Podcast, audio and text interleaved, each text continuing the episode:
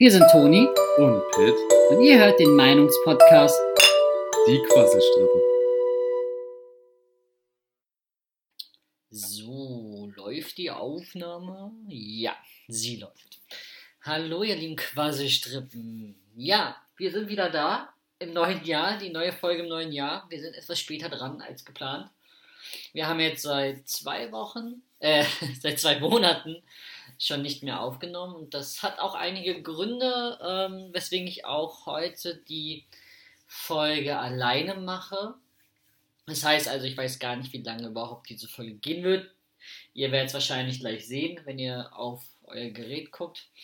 Aber ja, äh, heute bin ich mal alleine. Nächste Woche hoffentlich wieder mit Pitt. Er ist noch mit dabei. Aber schauen wir doch mal, was heute so alles anliegt. Also als erstes Mal möchte ich euch sagen, warum wir uns so lange nicht gemeldet haben. Dann werde ich äh, heute ein ganz großes Potpourri an Themen anschneiden, die in den letzten zwei Monaten aufgekommen sind, die mich mal so ein bisschen umgetrieben haben und die eigentlich sehr interessant sind, mal darüber zu quatschen.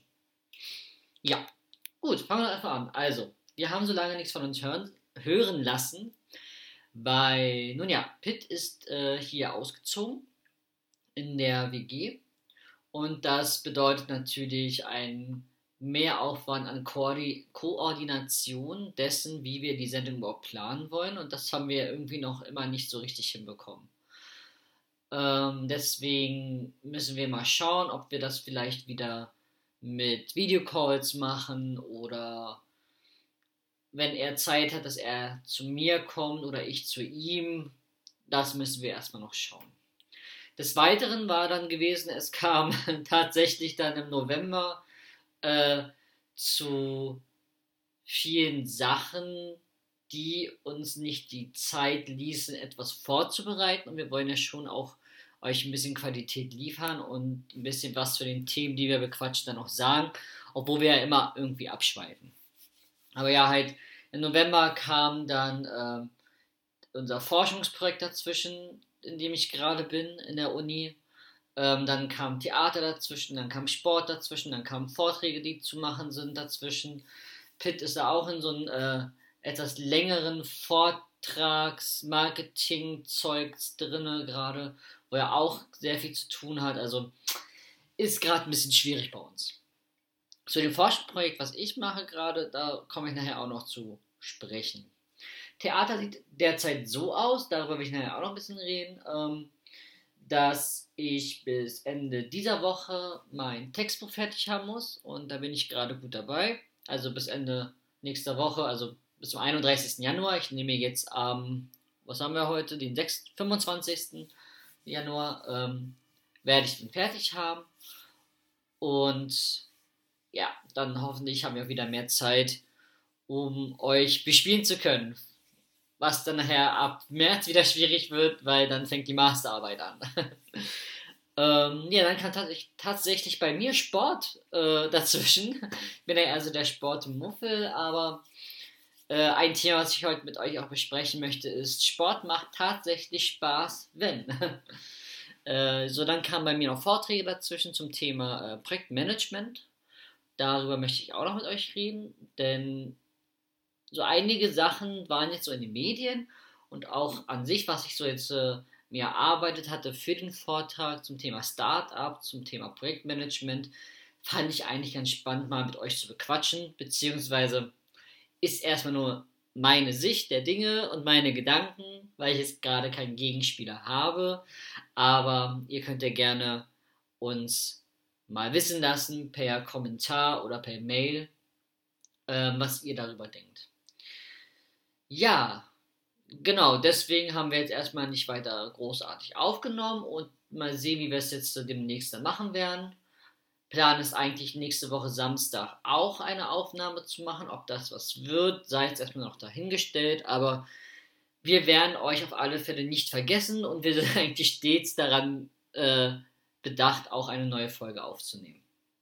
Ja, kommen wir doch einfach mal zu den Themen der Sendung. Also, es geht heute um Folgendes zum Thema Zeit, Zeit finden und Zeit haben. Sport macht tatsächlich Spaß. Dann möchte ich mit euch über Innovation in Deutschland sprechen, ein bisschen Start-up. Dann auch so ein bisschen über Andreas Scheuer, den Verkehrsminister und die Spieleindustrie. Ähm, über Homeoffice, die D21-Initiative, über Theaterprojekte und die Startup Night, auf der ich war. Dann möchte ich euch ganz gerne über informationswissenschaftliche Themen sprechen. Das ist einmal die SWIFT. Das war die studentische, das, das war der studentische Workshop informationswissenschaftlicher Forschung, bei dem ich war. Äh, über meine Forschungsprojekte gerade und Hausarbeiten, die eigentlich sehr interessant sind. Über das Dschungelcamp natürlich. Heute Abend ist das Finale. Äh, wenn ihr diese Folge hört, wird es schon einen Sieger geben. Ähm, ich bin sehr gespannt. Dann über ähm, generell die Arbeit, die ich gehabt habe als Kabelhilfe und die Illusion über das Fernsehgeschäft bei manchen Leuten und über meine kommende Masterarbeit. Aber oh ja. Und dann habe ich noch ein paar Veranstaltungshinweise für euch im Februar, die für euch ganz interessant sein könnten. Ja, an mit Zeit finden und Zeit haben. Ja, es ist echt schwierig, Zeit zu finden und Zeit zu haben derzeit. gerade weil es gerade die letzten Züge des Masterstudiums sind, kommen sehr viele Sachen sehr stark auf einen ein und auch so bei den Forschungsprojekten krüppel ich gerade eher ein bisschen hinterher, so ein bisschen. Ich humpel so ein bisschen hinterher mit den Aufgaben zu machen. Äh, manchmal schaffe ich sie erst ganz kurz davor, was mir dann echt immer leid tut, weil ich möchte eigentlich gerne es schneller gemacht haben, um meinen Beitrag auch leisten zu können, aber durch ähm, Arbeit natürlich, äh, wenn man abends um 19 Uhr äh, erst losfährt von Berlin und dann braucht man einfach noch eine Zeit, bis man Potsdam ist, dann ist es vielleicht so schon 20, 21 Uhr und dann sitzt man hier zu Hause und ist eigentlich total geschafft, weil man halt auch so acht Stunden dann die ganze Zeit auf eine Excel-Tabelle gestarrt hat dass man keine Lust mehr hat und keine Kraft mehr hat, noch was anderes zu bearbeiten, sondern, sondern man möchte einfach nur noch sich hinsetzen, mal nichts tun, mal nichts hören, mal nichts sehen und einfach nur entspannen. Und dann geht natürlich auch wieder Zeit verloren. Oder auch äh, manche Wege, zum Beispiel, wenn am Wochenende die Tram nur alle 20 Minuten fährt und man möchte eigentlich schnell von A nach B kommen einfach um sich schnell hinsetzen zu können irgendwo und zu arbeiten, aber man erst 20 Minuten warten muss, bis man überhaupt losfahren kann, dann den Weg, bis man dahin gefahren ist, dann das Ankommen erstmal und dann kommt man dazu, was zu machen und dann haben die Geschäfte oder Cafés vielleicht auch gar nicht so lange offen, wodurch dann auch wieder Zeit verloren geht, wieder der Rückweg dann, also ein bisschen schwierig. Ähm, das sind alles First World Problems, das ist klar. Aber in dieser Situation stecke ich nun mal gerade, dass Zeit zu haben für sich selbst, die man eigentlich brauchen sollte, äh, sei es jetzt zum Entspannen oder zum Schlafen, so immens wichtig sind für den Körper, denn ich merke gerade, äh, so in den letzten zwei Monaten habe ich sehr wenig Schlaf gehabt. Und das schlägt sich dann wiederum nieder in der Arbeitsweise, ähm, wie ich Aufgaben bewältige oder schaffen möchte und auch die Qualität dessen dann. Ich merke einfach, dass ich geschlaucht bin, dann, ähm, wenn ich mich dann hinsetze, um zu arbeiten, ist die Konzentration sehr schnell weg, schweift dann ganz schnell ab. Ähm, dadurch gibt es einen Qualitätsverlust, dadurch gehen Informationen verloren, die ich ganz gerne rüberbringen wollen würde.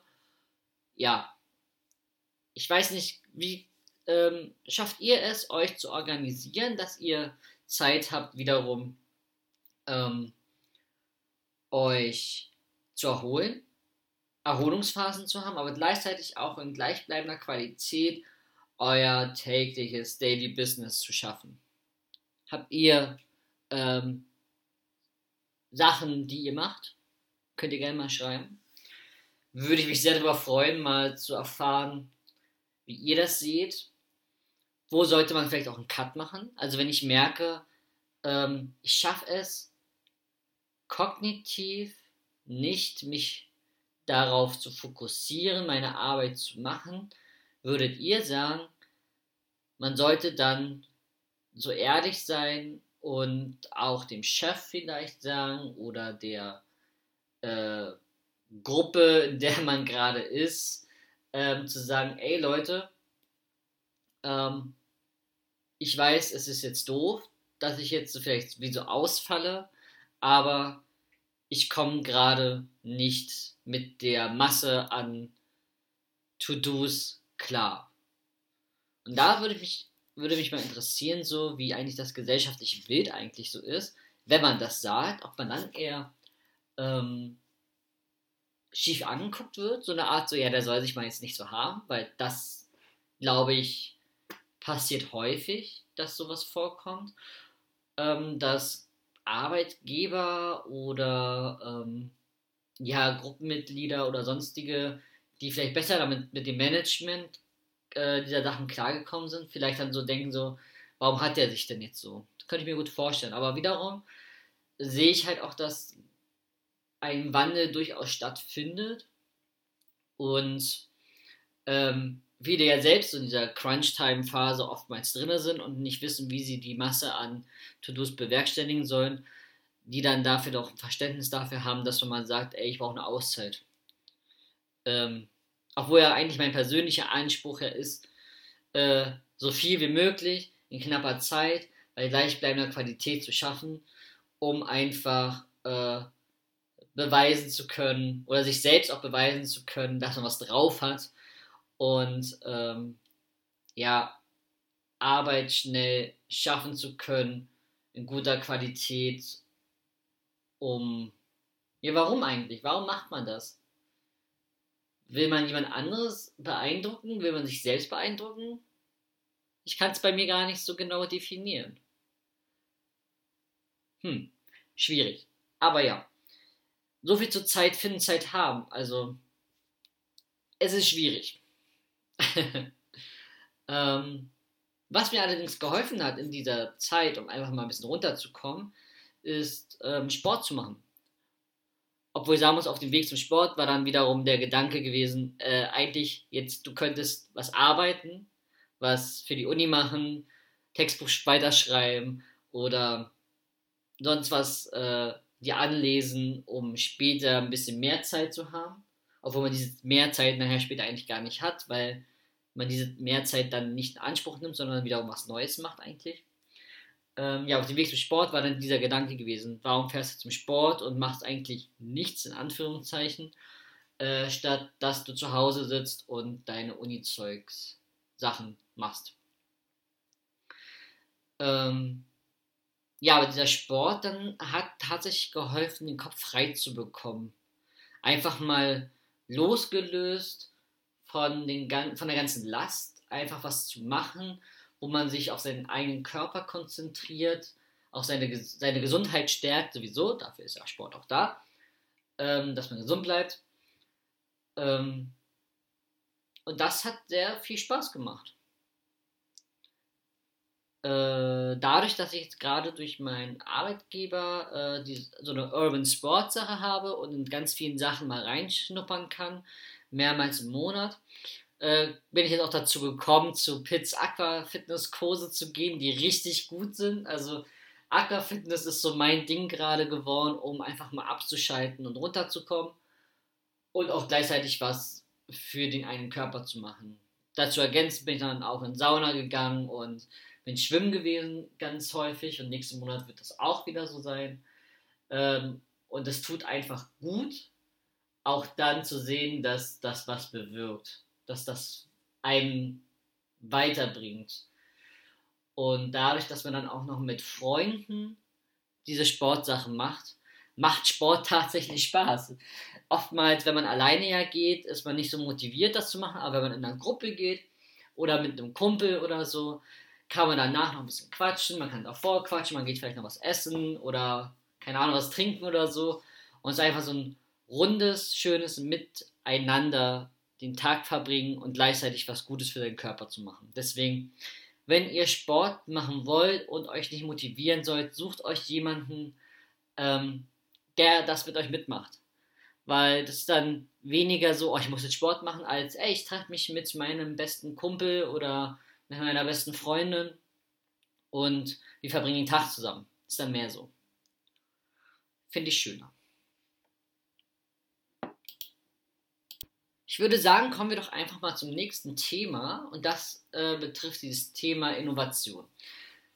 Äh, wie ihr ja wisst, habe ich euch ja schon mal in einer der vorherigen Folgen erzählt, arbeite ich gerade in einem Berliner Startup und diese Arbeit dort macht mir richtig viel Spaß und hat mir aber auch gezeigt, dass ähm, wie unterschiedlich eigentlich Hierarchien und Arbeitsweisen in verschiedenen Unternehmen sind.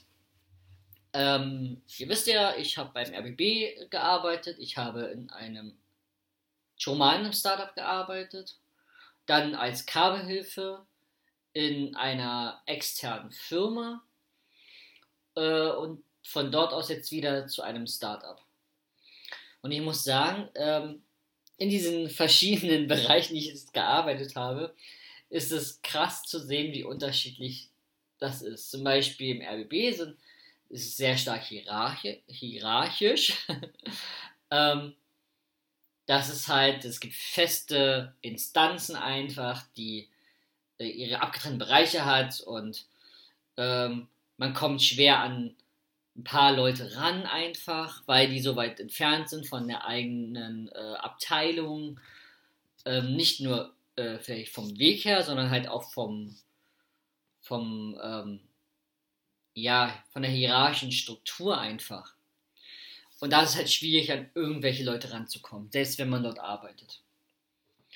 Äh, und es ist auch meistens, manchmal so hat man auch so das Gefühl, ähm, dass viele Abteilungen jetzt nicht nur äh, im RBB oder in, sag ich mal, bei, keine Ahnung, bei Amazon oder bei, keine Ahnung, was für Unternehmen, also bei ganz großen Unternehmen müsst ihr euch vorstellen, ähm, dass ich da manchmal auch das Gefühl habe, dass nicht jede Abteilung mit der anderen Abteilung so richtig was zu tun haben möchte. Ähm, das sieht man manchmal auch so, wenn Leute im Fernsehen was so erzählen oder halt auch manchmal bei äh, Undercover Boss oder so, äh, wenn man da was sieht, ähm, dass ganz viele Abteilungen eigentlich verzahnt sind, vom Arbeitsweg her, von der, vom Geschäftsablauf her, aber sie sonst nicht wirklich viel miteinander zu tun haben. Das finde ich ein bisschen schade. Und da kommt eine Nachricht gerade rein. ähm, das finde ich ein bisschen schade. Und das äh, habe ich jetzt äh, in der, in der Startup-Mentalität ähm, so kennengelernt, dass dort natürlich die hierarchischen Strukturen sehr flach sind. Man kann mit jedem sofort schnell in Kontakt treten. Äh, die Leute haben auch Bock, mit einem zu quatschen. Und ich finde das eigentlich viel schöner, viel angenehmer. Und es muss ja nicht mal sein, dass man eine Du-Kultur hat. Kann ja auch eine Sie-Kultur sein. Aber trotzdem finde ich diese flachen Wege, diese schnellen Wege äh, und auch ohne, dass sich, dass jeder irgendwie keine Ahnung, sich dann angegriffen fühlt, wenn man mal Kritik äußert oder so, ähm, viel angenehmer und ein besseres Arbeiten als bei stark krass hierarchischen Strukturen, die sehr gefestigt sind und wo Leute gar keine Lust haben, vielleicht diese aufzulösen. Und manchmal vielleicht auch denken, sie wären etwas Besseres, wenn sie in einer bestimmten Position sind. Und äh, ich bin deswegen darauf gekommen, mal dieses Thema anzuschneiden, weil ich jetzt äh, durch äh, einen Kurs im äh, SAP Innovation Center gewesen bin in Potsdam und wollte euch dort drüber mal ein bisschen erzählen, was ich da kennengelernt habe, weil das ja auch eigentlich eine sehr starke Größe ist, ja das, äh, glaube ich, das wirtschaftsstärkste Unternehmen in Deutschland oder so.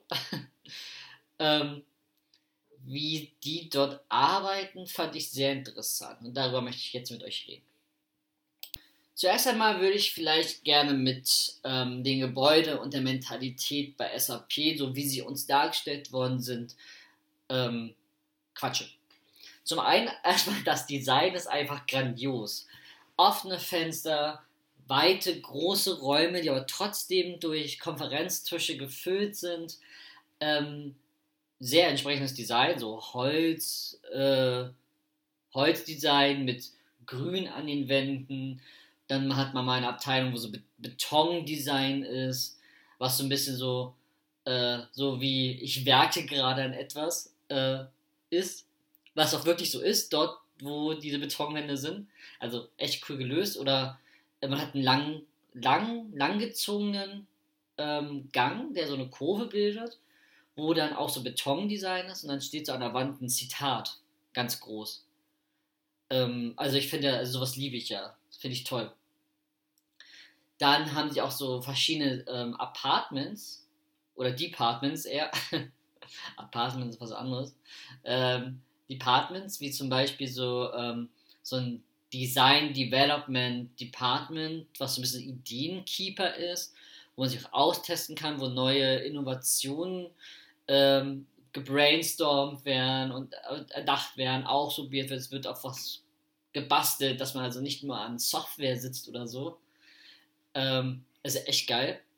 Und dort ist, ist auch so ein bisschen so eine Startup-Mentalität durch diesen Innovationscharakter, die dieses Gebäude hat. Oder deren, was ja seine Aufgabe ist, Innovation ähm, zu, keine Ahnung, kreieren, ähm, zu testen, was Neues zu erfinden, so eine Art. Ähm, diese Starter-Mentalität gestaltet sich halt auch so, dass flache Hierarchien sind, ähm, offenes Miteinander. Dort ist zum Beispiel eine Du-Kultur, ähm, offene Ecken, freie Projektzonen, smarte Lösungen für Notizen, wie dass Wände äh, verstellbar sind. Man kann an die Wände äh, diese verstellbaren Wände halt auch schreiben, weil sie so eine Fläche haben, die auch abwischen kann. Oder ja, ähm, so Kaffee-Ecken, wo man sich treffen kann, über Sachen quatschen kann und brainstormen kann. Also es ist wirklich so ein, so ein Aufleben von äh, kreativen Ideen, würde ich so nennen. Dann haben sie halt auch so integrierten Sport, also dass halt auch Mitarbeiter, die gewisse Sachen können, wie Yoga, Zumba, sagen wir jetzt oder so, äh, sowas, so eine Kurse auch anbieten. Ähm, ansonsten kann man dort auch ähm, keine Ahnung, so Tischtennisplatten, Kicker oder so. Einfach so ein bisschen so eine freie Kultur, würde ich es mal nennen. Ähm, dann gibt es auch ähm, die Chance, das heißt die Chance, aber die Möglichkeit, Homeoffice zu machen. Äh, was ich ja auch mache bei mir gerade auf Arbeit, dass ich zwei Tage in der Firma bin und einen Tag im Homeoffice. Ähm, obwohl ich sagen muss, äh, ich mag Homeoffice total, aber man muss aufpassen, dass man nicht zu viel im Homeoffice macht, wenn man weil man hat ja die Arbeitsmaterialien zu Hause und man ertappt sich dann doch manchmal so bei dem Gedanken, ah ja, gut, es ist 20 Uhr, habe jetzt eigentlich gar nichts zu tun oder so, äh, mache ich mal das schnell noch, habe ja den Arbeitsrechner hier. Also, dass man wirklich aufpassen muss, wie man mit Homeoffice umgeht. Also, dass man sagt, ich arbeite wirklich nur von 9 bis 13 Uhr, meine Arbeitszeit. Da beschäftige ich mich mit äh, dem Arbeitsmaterial, mit dem Arbeitsrechner, da mache ich auch nur den an. Ansonsten lasse ich den links liegen. Ähm, ich habe schon bei manchen Filmen gehört, dass sie eine Policy haben, ähm, wo sie da festgelegt haben, wie gehen wir mit Homeoffice um, wann muss man was machen, wann kann man was machen, wenn der Chef um 20 Uhr noch eine E-Mail schreibt mit Betreff ist wichtig, muss man die dann öffnen und bearbeiten oder muss man sich melden, dass man sie wenigstens gelesen hat oder so. Ähm, Sowas habe ich schon mal gehört, dass sowas geht. Hat SAP wohl nicht, so wie ich das wohl gehört habe, also keine festgeschriebene Policy. Hat meine Firma auch nicht. Ähm, was vielleicht auch ähm, jeweils daran liegt, so wie groß ist die Firma. Äh, zum Beispiel da, wo ich bin, ist eher ein kleineres Team. Da reicht es vielleicht einfach nur, wenn man das ähm, einfach mündlich vermittelt, wie damit umzugehen ist. Bei größeren äh, und weit verbreiteten Firmen und Unternehmen vielleicht tatsächlich sinnvoll, eine Policy zu schreiben. Um sich vielleicht auch einfach abzusichern. Kann man ja auch machen. Dann haben zum Beispiel auch einen äh, Shuttle-Service, was ich sehr interessant fand. Äh, dass die Leute, die in Berlin wohnen, aber in Potsdam arbeiten, von einer bestimmten Stelle abgeholt werden, dann zur Arbeit gebracht werden, wieder zurück zu dieser Stelle, wo sie dann zentral aus und nach Hause fahren können, da es ja verschiedene Standpunkte gibt äh, des Unternehmens. Fand ich sehr schön. Hat nicht jeder. Ähm, und dann kamen wir so zu ein bisschen zu technischen und Projektmanagement-Sachen, die sehr interessant waren. Zum Beispiel, dass ähm, es Open SAP gibt, kannte ich noch nicht, genauso wie Open HPI. Und das sind ähm, Internet, eine Plattform, wo man sich kostenlos anmelden kann und dann dort ähm, Video-Tutorials, ähm, Lehrbeiträge zu bestimmten technologischen Themen äh, mal mitnehmen kann. Ich habe mich da jetzt auch angemeldet und mal ein bisschen rumgeklickt. Also das ist auch zum Thema Machine Learning ein bisschen was drin, zum Thema äh, Coding halt oder generell zu Innovationsthemen. Ich finde, das ist eine echt tolle Sache. Auch so für ähm, die Gesellschaft an sich, dass man da kostenlos sich ähm, anmelden kann und das einfach mitnehmen kann, um sich weiterzubilden. Schöne Sache. Dann ähm, habe ich dort an einem Panel gesehen, dass es ein SAP Innovation Journal gibt. Ähm, heißt irgendwie Horizon SAP. Musste mich so, hat mich so ein bisschen erinnert an äh, äh, den Horizon äh, 2020 Report. Ich weiß nicht, ob das damit ein bisschen was zu tun hat, aber ähm, den Horizon SAP ähm, Innovation Journal gibt es bisher durch eine Ausgabe, so wie ich das gesehen habe, kann man sich runterladen als PDF. Und dort sind so Artikel zu wirklich Innovationsthemen wie Blockchain, Machine Learning, KI, ähm, auch sehr schön und ansprechend gestaltet. Finde ich super. Kann man mal lesen. Und das werde ich auf alle Fälle weiterhin verfolgen. Ähm, vielleicht mal gucken, äh, vielleicht kann man daraus auch nochmal eine gesonderte Folge machen, mal über diese Themen, die da drin sind, zu sprechen. Ähm, dann, was ich sehr interessant fand, ist, dass sie dort mit Raspberry Pi, mit ähm, Apple Software und mit Linux-Umgebung arbeiten und nicht mit Windows. Also das fand ich schon sehr interessant, dass sie doch eher auf ähm, zwei, also stark ähm, Informatik-Umgebung natürlich arbeiten und dann auf Apple setzen. Finde ich mal eine Information wert. Wo ich sagen muss, ich mag ähm, Apple an sich auch ganz gerne. Ähm, manche Sachen sind ein bisschen schwieriger zu steuern bei meinem MacBook. Aber äh, an sich finde ich eigentlich Apple ganz smart gelöst, auch mit dem ähm, Verbinden von Geräten. Und ähm, Apple hat ja auch eine Developer-Website, ähm, wo man sich anmelden kann mit seiner äh, iTunes ähm, E-Mail-Adresse oder generell iCloud E-Mail-Adresse. Und dann kann man dort auch ähm, Software-Sachen, Komponenten, ähm, Code-Sektionen, ähm, Videos sich angucken, kann man alles benutzen, um selbst ein bisschen ähm, Entwicklungssachen machen zu können. Nutze ich auch häufig und gucke mir da viele Workshops an ähm, kann ich euch gerne auch nochmal verlinken. Ähm, dann sind sie irgendwie dabei, das habe ich noch nicht so richtig verstanden, äh, auch Open Standards zu entwickeln.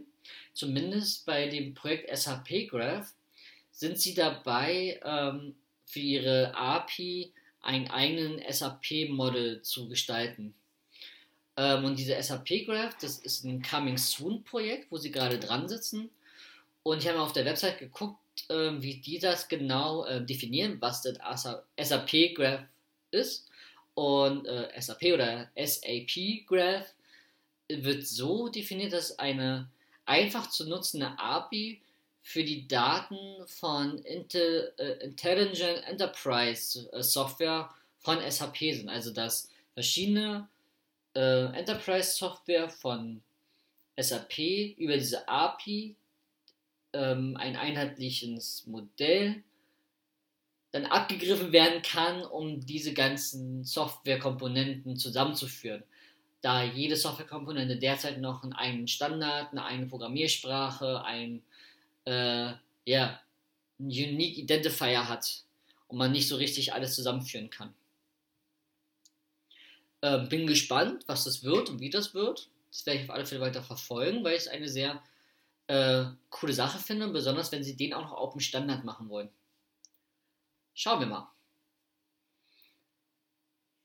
Ähm, ah ja, genau. Dann ging es äh, darum, wie eigentlich die Projektstruktur an sich ist bei SAP.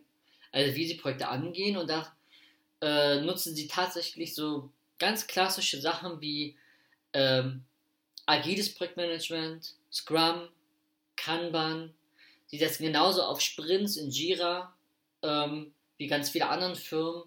Und dort sind halt auch so die Sprints in zwei Wochen immer getaktet. Und was ich sehr interessant finde, äh, die Gewichtung der einzelnen Aufgaben in diesen Sprints machen sie mit ähm, T-Shirt-Sizes, also S, L, M, ähm, so definieren sie das und so weiß auch jeder, zumindest im Unternehmen, äh, was für eine Gewichtung äh, M dann hat, was für eine Gewichtung S dann hat, also wie hoch die Priorität dieses To-Dos gerade ist.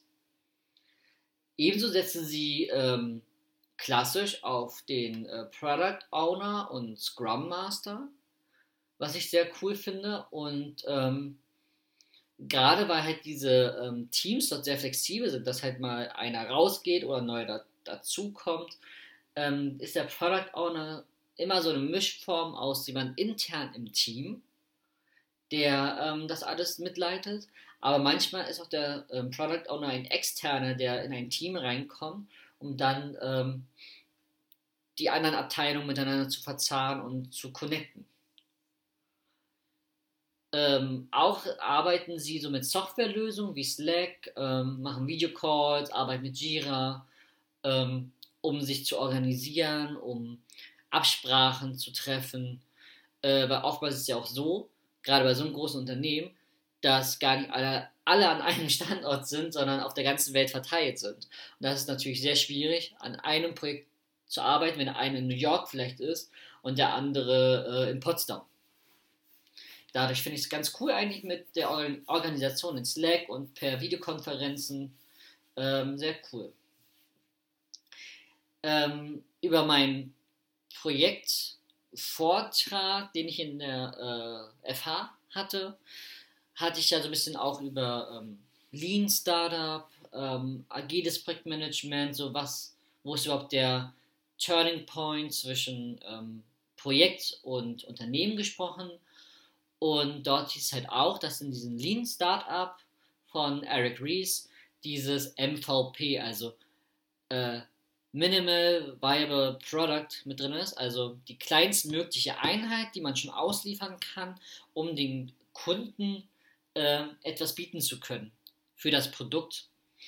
Das dort in diesem Lean Management, diesen Startup ähm, ja, Guide sozusagen beschrieben und das macht SAP auch. Also sie haben, die nennen es Micro-Delivering, was halt bedeutet, dass ähm, sie versuchen immer so zu planen, dass sie schon mal für den Kunden einen Mehrwert generieren können, um, selbst wenn es nur ein kleiner Patch ist für die Software, ähm, ausgeben zu können. Also dass der Kunde sofort Mehrwert für diese Arbeit sieht, äh, was SAP leistet. Und das finde ich eigentlich ganz cool dass sofort etwas rausgegeben werden kann, was auslieferungsfertig ist sozusagen.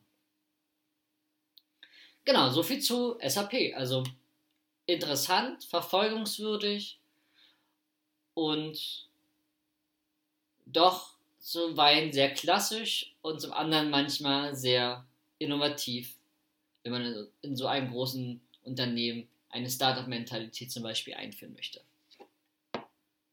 So, so viel erstmal zu SAP und dann gehen wir doch einfach mal zum nächsten Punkt. Denn jetzt würde ich ganz gerne mit euch mal über die D21-Initiative äh, reden und zwar über einen ganz bestimmten Punkt in dieser Initiative. Und zwar ähm, die D21-Initiative ist ein gemeinnütziges Netzwerk für die digitale Gesellschaft, bestehend aus Wirtschaft, Politik, Wissenschaft und Zivilgesellschaft. Und ihre Mission ist es, Debatten anzustoßen, äh, unbequeme Fragen zu stellen und Impulse zu geben, wie eigentlich die Gesellschaft in der digitalen Welt ist und welchen Ausgangspunkt unser Handeln daraus eigentlich ziehen kann. Äh, also Debatten führen, äh, um bestimmte Ideologien in Frage zu stellen und durch eine jährliche Studie wird dann die Entwicklung der digitalen Gesellschaft und die Bedürfnisse, Erwartungen, Kompetenzen in Bezug auf das Digitale äh, beobachtet. Ja, in der ähm, letzten Ausgabe dieses ähm, Reports hieß es nämlich unter dem Punkt Nutzung von Telearbeit, Homeoffice oder mobilen Arbeiten folgendes. Und zwar, dass die Befragten ähm, gesagt haben, dass 84% sagen, äh, bei der Frage, nutzen Sie bei Ihrer derzeitigen Tätigkeit Telearbeit, Homeoffice oder mobiles Arbeiten, Äh, da haben 84% gesagt Nein und 16% Ja. Und bei diesen 84% Nein sind 56% dabei, dass die sagen, das ist in meinem Beruf nicht möglich. 26% haben daran kein Interesse, möchte das nicht. 25% das ist in unserem Unternehmen oder Bereich nicht möglich. Und 7% andere Gründe. So. Und daran stört mich ein bisschen etwas. Und zwar, dass ähm, hier nicht abgebildet wird, dass ähm, das mobile Arbeiten gar nicht so richtig möglich ist in Deutschland. Nämlich dadurch, dass ja oftmals gar kein Netz vorhanden ist, um mobil arbeiten zu können. Oder dass manchmal die freien WLANs überhaupt nicht funktionieren. Dass man auch gar keinen Internetzugang hat, um mobil arbeiten zu können. Und das wird hier nicht abgebildet. So sieht es halt aus, dass 84% äh, der Leute in Deutschland, die sie befragt haben, sagen so, ja nö, äh, Homeoffice oder mobiles Arbeiten äh, möchte ich ja nicht haben. Äh, und auch in, in, diesen 56% mit das ist in meinem Beruf nicht möglich, äh, liest sich halt so, als wenn es halt Berufe sind oder halt das 56% von Berufen, äh, dass es dort nicht möglich ist, ähm, von der Tätigkeit her mobiles Arbeiten oder Homeoffice machen zu können. Da ist jetzt nicht davon die Rede, dass es halt, dass es halt kein Netz gibt. Das finde ich ein bisschen schwierig, weil ganz viele Unternehmen gehen nämlich manchmal auch von so einer Studie aus und dann dann so, ja, die meisten Leute haben ja gar kein Interesse daran, also machen wir das nicht. Und das bringt halt keine neuen Ideen, keine neuen Innovationen vor, voran. Und das finde ich ein bisschen schwierig. An sich finde ich die Studie auch ein bisschen schwierig, weil es halt sehr viele Wirtschaftsunternehmen, die hier drin sind, ähm, auch so, wie, wie viele Leute dort befragt werden, ist ein bisschen schwierig, äh, weil der Backslash von den Antworten her ist eine sehr geringe Anzahl. Von daher Guckt euch mal selbst die Studie an, liest euch die mal durch, die ist sehr interessant. Äh, aber sie ist wirklich auch kritisch zu hinterfragen. Aber ich möchte, aber darauf wollte ich ganz gerne einfach mal eingehen, dass solche Studien nicht immer ja, sehr aussagekräftig sind bei ihren Ergebnissen. Ähm, was ja an sich kein Problem ist. Also, ne, nicht jede Studie muss ja zu einem äh, krassen Ergebnis kommen, aber es sollte doch schon sehr differenziert auch abgebildet werden und auch benannt werden, was nicht erfasst worden ist, um einfach Missverständnisse und Desinformationen äh, zu vermeiden. Entschuldigt bitte auch heute meine vielen Äs und Hm und kleinen Pausen zwischendurch, aber ich nehme das heute einfach mal ohne Skript auf, sondern einfach nur mit den Themen, die mich so ein bisschen beschäftigt haben. Und deswegen ist das ein bisschen wirr heute und manche Aussagen sind dann doch ein wenig ähm, im Satz abgehackt und nicht wirklich zu Ende gedacht. Aber ich möchte euch einfach mal so ein paar Impulse geben, die mich gerade so ein bisschen auch beschäftigen und euch einfach ein bisschen zum Andenken, äh, zum Andenken, Mitdenken, Anregen, um über manche Sachen mal ein bisschen kritischer nachzudenken und ein paar Sachen zu hinterfragen. Äh, was man auch hinterfragen sollte, ist die ähm, ja, Strategie des Verkehrsministeriums, also die Strategie von Andreas Scheuer, dem Verkehrsminister, in Sachen Gamesförderung. Denn da kamen jetzt ein paar Sachen raus, die doch ein bisschen erschreckend sind, was das Fachwissen oder die Fachkompetenz der Mitarbeiter dort im Ministerium in Frage stellt und auch die Förderung der deutschen Spieleindustrie ein bisschen in Frage stellt. Also folgender Stand. Ähm, äh, im, zwischen Juni und August 2019 konnten sich halt Deutschlands Spieleentwickler um die ausgelobten 50 Millionen Euro bewerben, die das Verkehrsministerium zur Verfügung stellen wollte oder will immer noch für die deutsche Spieleindustrie. Äh, rund 380 Projekte wurden eingereicht und seit September wurden 21 Bescheide mit einem Volumen von knapp 2,7 Millionen Euro bewilligt. Laut eines Artikels, den ich euch auch unten in den Show Notes verlinken werde. Ähm, laut diesem Artikel entspricht das rund 5%. Äh, was sehr interessant ist, äh, äh, was sehr interessant ist, in diesem Artikel wird gesagt, ähm, dass würde dieses Tempo beibehalten, wäre der Stapel von diesen 2,7 Millionen Euro in frühesten sechs Jahren abgearbeitet. Äh, da denke ich mir so, ja, okay, das ähm, ist dann doch schon eine sehr lange Zeit, obwohl das eigentlich schneller abgearbeitet werden könnte. Und dann kam jetzt auch noch raus, dass viele Firmenentwickler sich zu Wort gemeldet haben und einfach mal die Arbeitsweise und Mechanismen für dieses Geld äh, zu erlangen mal beschrieben haben, was etwas erschreckend ist. Also es kommt halt oft wohl zu so einer Art E-Mail-Ping-Pong zwischen den Entwicklerstudios und dem äh, Ministerium ähm, wo dann zum Beispiel äh, Projektplanung schon sehr detailliert ausgearbeitet angegeben werden sollen, um überhaupt das Geld zu erhalten. Weil sie können halt vorher nicht anfangen zu entwickeln oder zu arbeiten, ehe sie diese Bewilligung haben, weil sonst würden sie strafbar wohl machen. Äh, mit jedem Tag, wo sie halt ähm, nicht das Go vom Ministerium bekommen für dieses Geld, äh, verlieren sie halt auch Geld und Arbeitsstunden äh, und ja, einfach Zeit verlieren sie. Äh, und in dieser Projektplanung sollen wir schon jede Fremdleistung, etwa Freelancer-Stunden, einzeln aufgeschlüsselt beschrieben werden müssen. Und zudem sind wohl auch schon Vergleichsangebote mit beizubringen, um zu dokumentieren, dass man die Leistung nicht zu teuer einkauft. Und dann kam auch noch heraus, dass äh, den im Ministerium äh, wo erläutert werden musste, warum denn ausgerechnet die weit verbreitete Unity Engine zum Einsatz kommen muss äh, und nicht ein anderes Tool.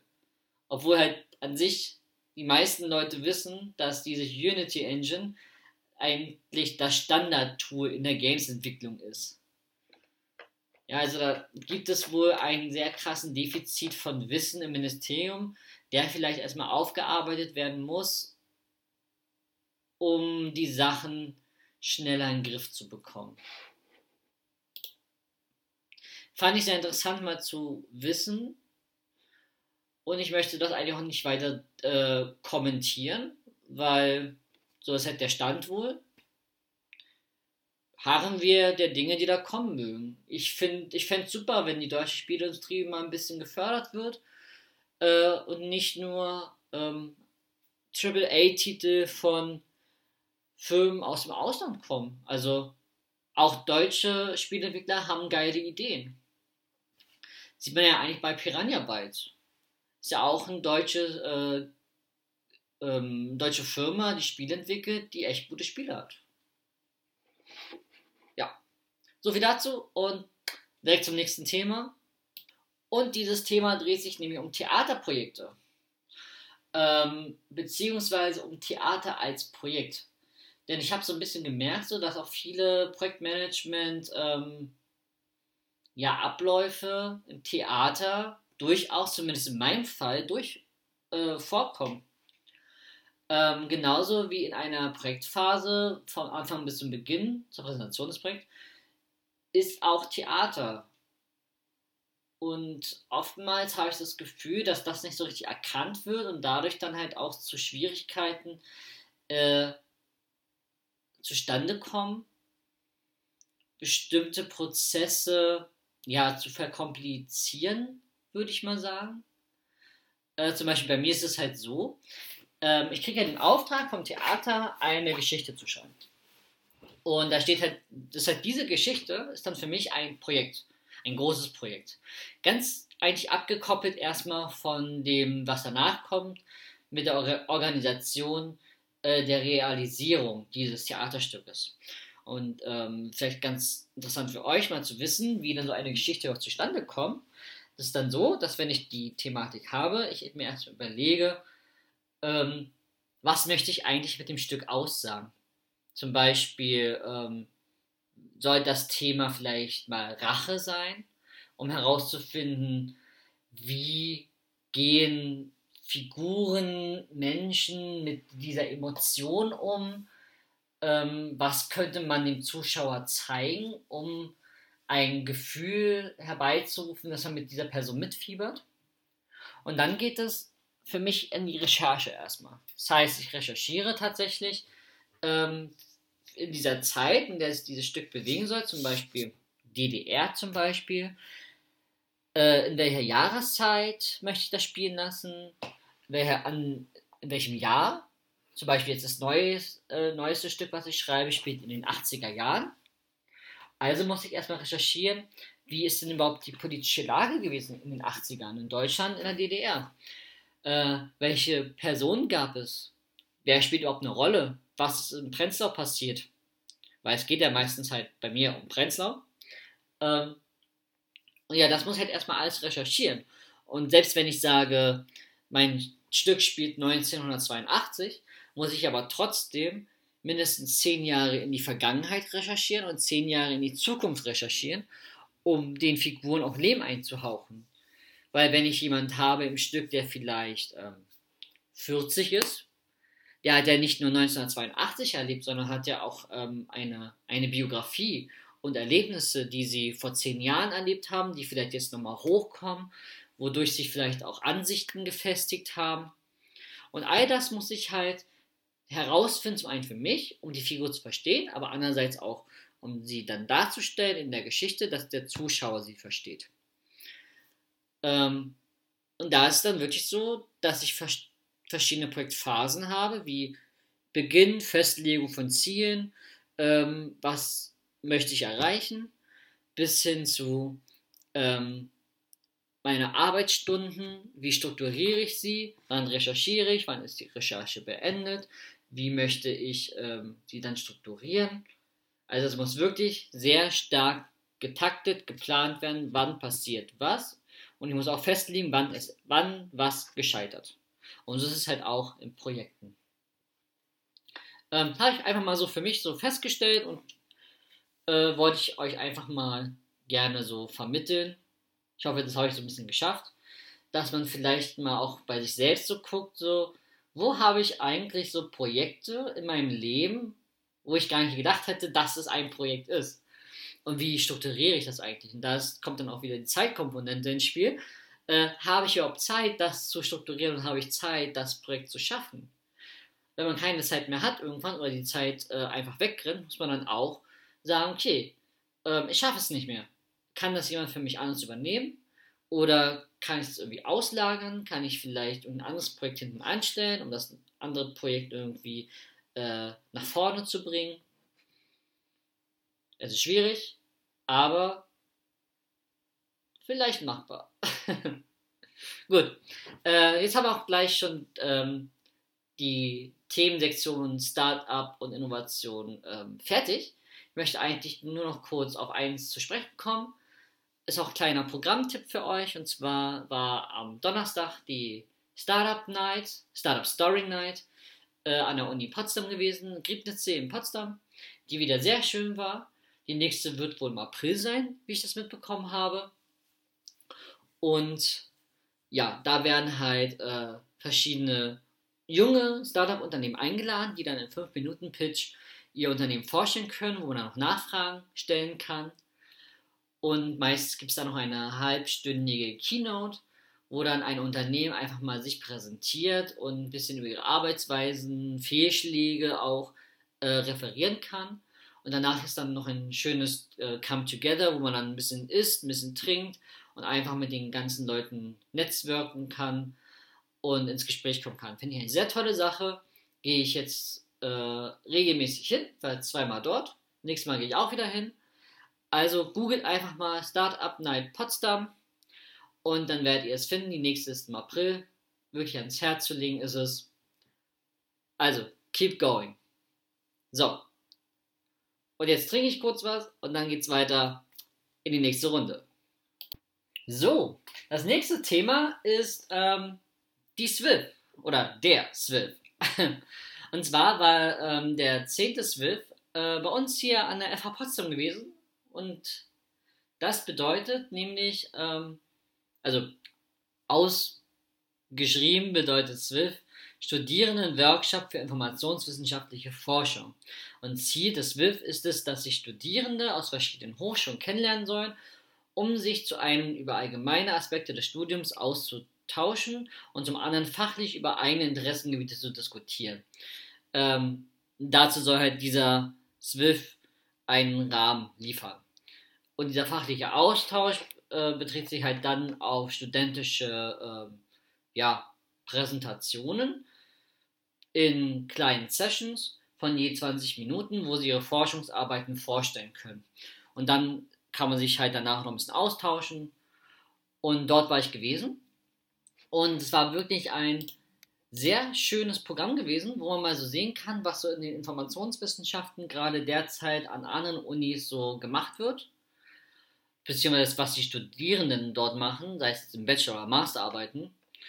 Und ich möchte einfach mal so ein paar Schlagwörter geben, was eigentlich alles für coole Sachen in Informationswissenschaften drin steckt. Weil oftmals wissen ja viele Leute nicht, was denn das überhaupt ist. Und da gab es zum Beispiel ähm, ein ähm, Vortrag zum Thema Data Stewardship als Boundary Work. Es gab einen ähm, Vortrag zum Thema äh, Methoden zur Explizierung von prozessualem und gruppenbezogenem Wissen. Ähm, es gab ein Thema zum, äh, einen Vortrag zum Thema TikTok zum Beispiel. Es gab äh, jemanden, der eine eigene sprachbasierte ähm, Suchmaschine gebaut hat, was echt cool ist. Das heißt also, wenn du in einem anderen Land bist und du gerne, du, du möchtest generell die Sprache lernen, nehme ich mal als Beispiel Spanisch und du hast in Spanisch ähm, ein Sprachlevel von A1 oder B3, dann gibst du das ein in dieser Suchmaschine, gibst auch die Sprache an und dann gibst du halt den Suchbegriff ein. Und die Suchmaschine sucht dir dann wiederum Artikel über dein Thema heraus, die deinem Sprachlevel entsprechen. Echt geile Sache. Ähm, heißt, glaube ich, ja, Eliza, genau. Ähm, ja, dann gab es noch zum Beispiel ähm, Fragestellungen, wie zum Beispiel, führen allmetrische Informationen zu einer längeren Verweildauer auf dem Repository? Sehr interessant oder halt auch ähm, Akzeptanzfaktoren von Videos für Lehramtsstudierenden und Gestaltungsmöglichkeiten. Also sehr breit gefächerte Themengebiete. Ähm, und ja, dadurch hat man halt auch mal so Studierende im selben Fachbereich kennengelernt, die man sonst nie kennengelernt hätte. Äh, und auch mal andere Schwerpunkte kennengelernt. Ja, das wollte ich euch einfach mal gerne sagen und ans Herz legen. Unten in den Show Notes gibt es den Link.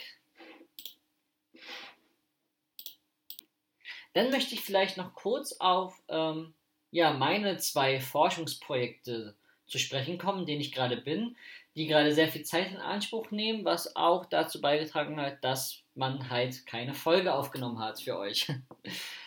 ähm, und zwar beschäftige ich mich derzeit mit, mit meiner Gruppe zum Thema Digital Curation beziehungsweise dem Thema des Personal Digital Archiving.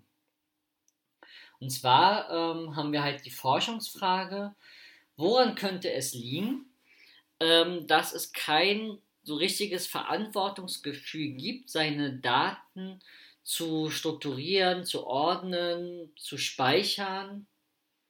Ja, generell ähm, ähm, ja, Verantwortungsgefühl für seine digitalen Dokumente zu haben.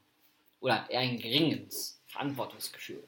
Ich meine, du siehst ja bei mir, dass so meine Daten auf meinem Laptop sind oftmals sehr unstrukturiert. Und ja, ich kümmere mich eigentlich gar nicht darum, die äh, in Schuss zu halten. Ja, genau. Darüber forschen wir jetzt gerade und haben Fokusgruppen-Interviews geführt wo wir Leute, ähm, die sich dafür gemeldet haben, gefragt haben, wie empfindet ihr das Verwalten eurer Daten als anstrengend oder ähm, fehlt euch fehlt euch irgendetwas, irgendein Tool oder sonstiges, das euch helfen würde, eure Daten in Schuss zu halten? Oder ja, hat man schon mal äh, Datenverlust erlitten und hat sich daraus ein Verhalten geändert, ähm, sich stärker vielleicht um seine Daten zu kümmern? Und wie lange hat denn diese äh, Veränderung des Verhaltens überhaupt angehalten? Und da kamen sehr interessante äh, Aussagen zustande, ähm, die wir jetzt gerade auswerten und äh, anhand verschiedenen ähm, Modellen zur Erklärung von Verantwortungsgefühlen in der Informationsverhaltensforschung äh, betrachten, sie daran anlehnen, sie dahingehend prüfen, ob denn diese Aussagen mit bestehenden Erklärungsmodellen zusammenhängen und ob man die da auch anwenden kann und wenn nicht, was müsste man vielleicht ändern. Vielleicht mal als Schlagworte, wenn ihr da gerne selbst mal dazu recherchieren wollt. Ähm, da gibt es zum Beispiel Erklärungsmodelle wie das Technik-Akzeptanz-Modell ähm, oder das Reasoned Action Modell oder das Planned Behavior Modell. Was halt so ein bisschen mit reinspielt, ist halt, ähm, ob zum Beispiel dein soziales Umfeld dich dahingehend beeinflusst, ähm, deine Daten zu verwalten, zu strukturieren und das vielleicht halt oft zu machen, vielleicht einmal am Tag, einmal die Woche, einmal im Monat, einmal im Jahr, um halt ähm, ja keinen Datenverlust zu erleiden. Genau, da sind wir gerade drin, diese Sachen auszuwerten anhand dieser Modelle. Und sobald es dort aussagekräftige Informationen gibt und Ergebnisse, werde ich euch das nächstes Mal oder in den kommenden Folgen mal wissen lassen. Denn nächste Woche am 31.01. werden wir unsere ersten Ergebnisse schon präsentieren. Da bin ich sehr gespannt, wie denn das dann ankommt. So, die andere Sache, an der ich gerade sitze, ist für eine Hausarbeit im Bereich digitale Sammlung. Und dort beschäftige ich mich gerade mit den Tolkien-Werken. Ich weiß nicht, ob ihr das schon mitbekommen habt, aber Christopher Tolkien, also der Sohn von J.R.R. Tolkien, ist ja jetzt verstorben mit, glaube ich, 95 oder 96 Jahren. Was sehr traurig ist, dass er jetzt gestorben ist, aber das Alter ist schon ein wirklich sehr hohes Alter. Und er hat echt auch viele Sachen in seinem Leben erreicht. Also Respekt vor diesem Mann. Und er soll wirklich in Frieden ruhen. Hat er sich verdient. Ähm, genau, und ich beschäftige mich dahingehend mit, seinen, mit den Werken von Tolkien, dass ich halt jetzt gucke in den Übersetzungen von äh, Wolfgang Kriege. Ähm, habe ich mir jetzt äh, alle Namen, also der Charaktere in diesen übersetzten Werken herausgesucht, vor, vorwiegend im Silmarillion, im Hobbit und Herr der Ringe. Habe ich mir alle Namen herausgeben lassen und alle Namen der Orte. Und ich möchte gerne herausfinden, in diesen drei Büchern, die von Wolfgang Krieg übersetzt sind, an welchem Ort tauchen die meisten Figuren auf. Und da werde ich dann mit ähm, RDF, also dem Research Description Framework, arbeiten, mit Python, Python NLTK, also dem National Language Toolkit und mit halt XML und mit wahrscheinlich mit OpenRefine werde ich auch ein bisschen was machen. Muss ich mal gucken, ob das so funktioniert, wie ich mir das vorstelle. Aber an sich mit Python. Und Python ist wirklich ein sehr mächtiges Tool, um solche Forschungsfragen, äh, was mit äh, Text und Data Mining zusammenhängt, ähm, zu machen. Also wenn ihr gerne eine Programmiersprache lernen wollt, da gerade überlegt, unbedingt Python machen. Ähm, kann ich euch nur empfehlen. Genau, so viel dazu. Ähm, das sind so gerade die zwei großen Themen, die gerade bei mir aktuell sind, neben dem Textbuchschreiben. Bevor ich jetzt zum ähm, letzten Thema komme, möchte ich noch ganz kurz auf ein kommendes Thema zu sprechen kommen, wodurch es auch wieder sein kann, dass die Folgen unregelmäßig kommen. Und zwar meine kommende Masterarbeit. Diese Masterarbeit möchte ich ganz gerne nämlich über ähm, Produktdatenklassifizierung in der Baubranche schreiben. Und diese Masterarbeit muss an Textseiten mindestens 90 Seiten oder maximal 90 Seiten ähm, enthalten und 90 Seiten finde ich echt viel und ich habe, bin irgendwie davon ausgegangen, dass es 60 Seiten sind und nicht 90.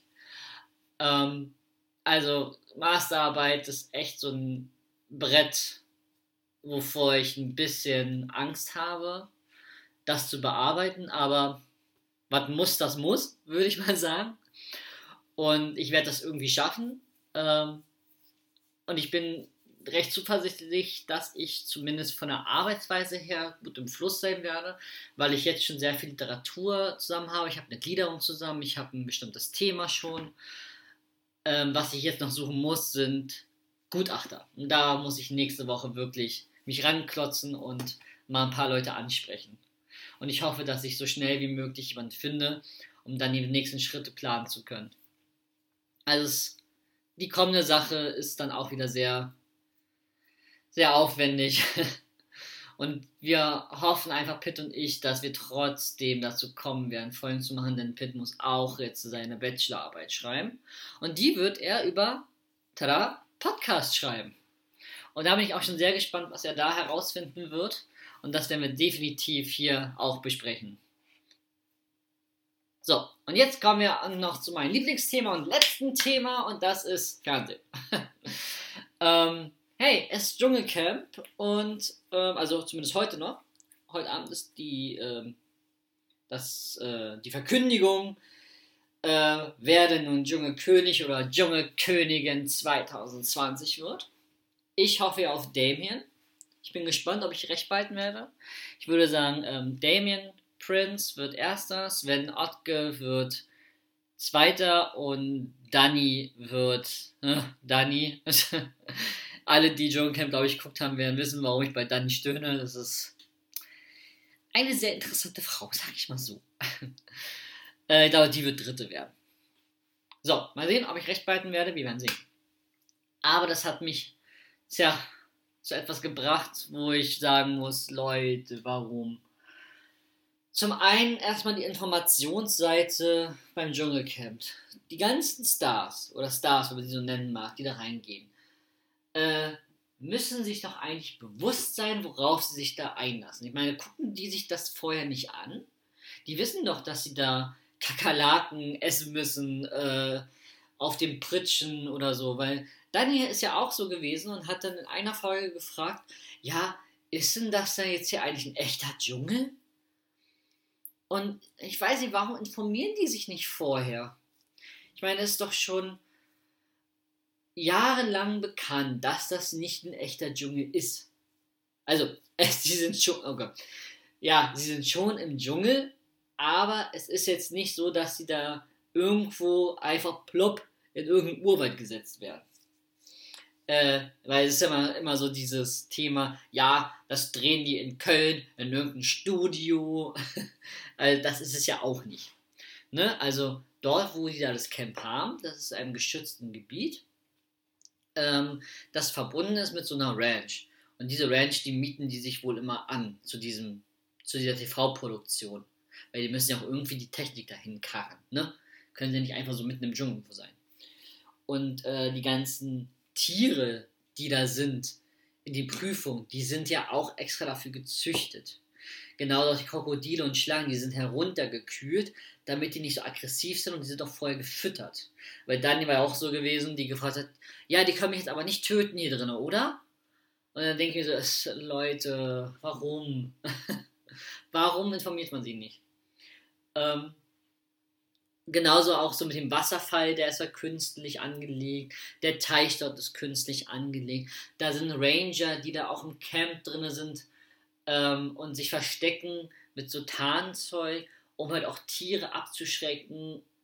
Ähm, und die giftigen Tiere, die da sind, die werden halt auch aus dem Camp geholt, damit dann wirklich nichts passieren kann. Äh, aber es, weil es geht ja wirklich eher so um dieses soziale und zwischenmenschliche zwischen den Kandidaten, ja. Das ist ja gerade das Interessante. Die Prüfungen sind da mehr so nebenbei und heizen halt so ganz vieles eher an und diese psychologische Komponente finde ich sehr interessant beim Dschungelcamp. Äh, aber es hat mich halt auch so ein bisschen drauf ge gebracht, so was für Illusionen manche Menschen zum Thema Fernsehen haben. Ich meine, bei so einer großen Produktion zum Beispiel, äh, oder anders, ich muss anders anfangen. Ähm, vor zwei Wochen kam der Quiz Champion im Fernsehen, wo ich gewesen bin als Zuschauer.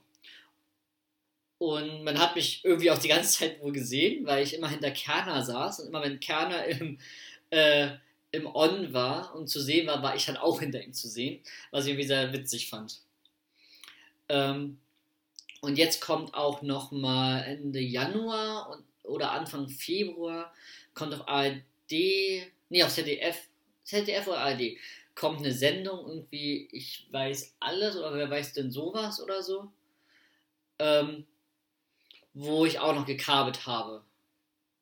Das hatten wir auch schon ein bisschen vorher aufgezeichnet und das wird jetzt ausgestrahlt.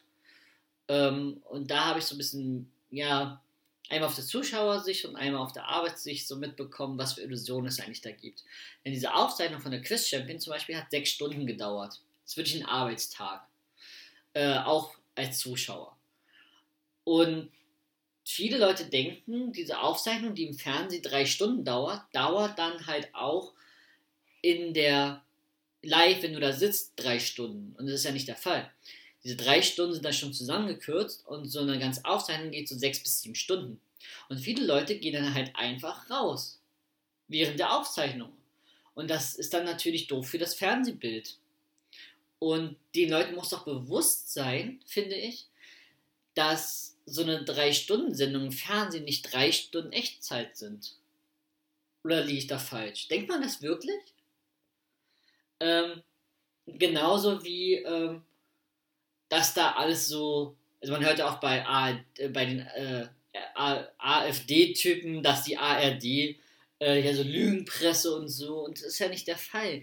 Die Journalisten geben sich so viel Mühe, gut zu arbeiten, gut äh, eine, eine geile Sendung zu machen halt auch, die auch ansprechend ist. Ähm, und dann kommen da irgendwelche Leute und sagen, es ist Lügenpresse, nur weil es nicht deren Meinung entspricht. So, wow meine, was für, was für ja, Weltanschauung haben die bitte? Ja, es ist ein bisschen schwierig halt. Also klar, Fernseh faked schon ein paar Sachen, natürlich. Aber auch nur so dahingehend, dass es halt eine coole Sendung wird, die für die Zuschauer zu Hause auf der Couch interessant ist. Ähm, das ist das Einzige, wo man sagen könnte, da ist was gefaked, aber es, die Informationen sind nicht gefaked oder, ähm, oder die Sache an sich ist nicht gefaked. Was, was mich allerdings ein bisschen aufregt, das muss ich tatsächlich sagen, ist wie DSDS faked. Weil da ist es wirklich so. Da, gibt's man, da sieht man manchmal Schnittfehler, dass einfach, in, also wie man sich das so vorstellt, ähm, dort wo die Jury sitzt, haben die immer ihren festen Platz. Und manchmal kannst du auch ähm, die einzelnen Jurymitglieder, wenn sie halt so ihre festen Plätze hat, ausschneiden, neu einführen an einer anderen Stelle. Das heißt also, Petro zum Beispiel vom 20.11. sitzt dann plötzlich neben einem Dieter Bohlen vom äh, 24.11. Ne? Und die, der Zuschauer denkt aber, die sitzen beide gerade dort zusammen. Es hat man, ich habe da ein Video gesehen, wo da so ein Schnittfehler mal genau erklärt wird, weil man den sehr eindeutig gesehen hat. Und das finde ich dann wirklich sehr stark gefaked. Also da muss ich sagen, also Leute, so geht es wirklich nicht. So, dann gab es mal, äh, und dann ist es halt auch so, die Leute, die zu den DS, DS-Casting kommen, dort, die man jetzt im Fernsehen sieht, das ist ja für die schon die zweite oder dritte Runde. Weil äh, die, die sich da anmelden, die bewerben sich erstmal ähm, vor einer ähm, Senderjury. Die bewerten dann, ob du dann nochmal eingeladen wirst. Dann singst du nochmal vor dieser Senderjury vor. Und dann erst kriegst du einen Zettel oder eine Bestätigung, dass du vor äh, Dieter Bohlen und so weiter zu dieser Fernsehauftrittsache gehen darfst. Und natürlich lassen die dann Leute durch, die nicht singen können, um halt welche haben zu können, die sie vorführen können. Oder die dann lustig sind für die Sendung. Und die armen Leute, die allerdings da sind, denken dann, oh, ich kann richtig gut singen. Äh, ich bin ja schon zwei Runden weitergekommen und jetzt werde ich in der nächsten Runde halt auch in den Recall kommen. Deswegen sind die halt auch alle da so überzeugt von sich selbst. Oder dass da manchmal, hört man ja manchmal, dass da welche ja ihr Vertrag brechen und ein bisschen erzählen, so wie es da so läuft. Und dass es halt so ist, dass die vor ihrem Auftritt nochmal gesagt bekommen, sing bitte ein anderes Lied oder tritt bitte so und so auf. Und äh, neulich wurde auch gesagt äh, von, ich glaube, Say When I Do, äh, ja, die sind jetzt hier spontan vorbeigekommen. Äh, ich finde es super, dass die Leute spontan vorbeikommen, um vorzusingen äh, und so. Und dann denke ich, ja, nein, die sind nicht spontan da, die haben schon zwei Runden hinter sich. äh, und das gibt einfach ein ganz falsches Bild ab von dieser Sendung, finde ich. Und wer da mitmacht, sollte wirklich darauf gefasst sein, ey, ich werde eigentlich fürs Fernsehen verheizt. Das sollte jedem bewusst sein. Und deswegen haben halt viele Leute sehr starke Illusionen darüber, wie eigentlich das Fernsehgeschäft ist. Ja, das ist ein bisschen schwierig. So Leute, ich habe euch jetzt lang genug gequält, würde ich mal sagen. Ich habe schon eine Stunde zehn aufgenommen. Oh mein Gott. Ähm, so lange wollte ich eigentlich gar nicht quatschen. Ich hoffe, dieser kleine äh, Update-Podcast hat euch mal gefallen. Nächstes Mal wird sicherlich Pitt wieder da sein, dann werden wir über andere Themen reden. Ähm, ja. Quasselstrippen heißen halt Quasselstrippen, weil sie lange quasseln. So. Macht's gut. Äh, habt einen schönen äh, Tag, schöne Woche, schönen Abend, schönen Morgen, je nachdem, wann ihr diese Folge hört. Mich hat's gefreut, mal wieder was aufzunehmen und wir hören uns beim nächsten Mal.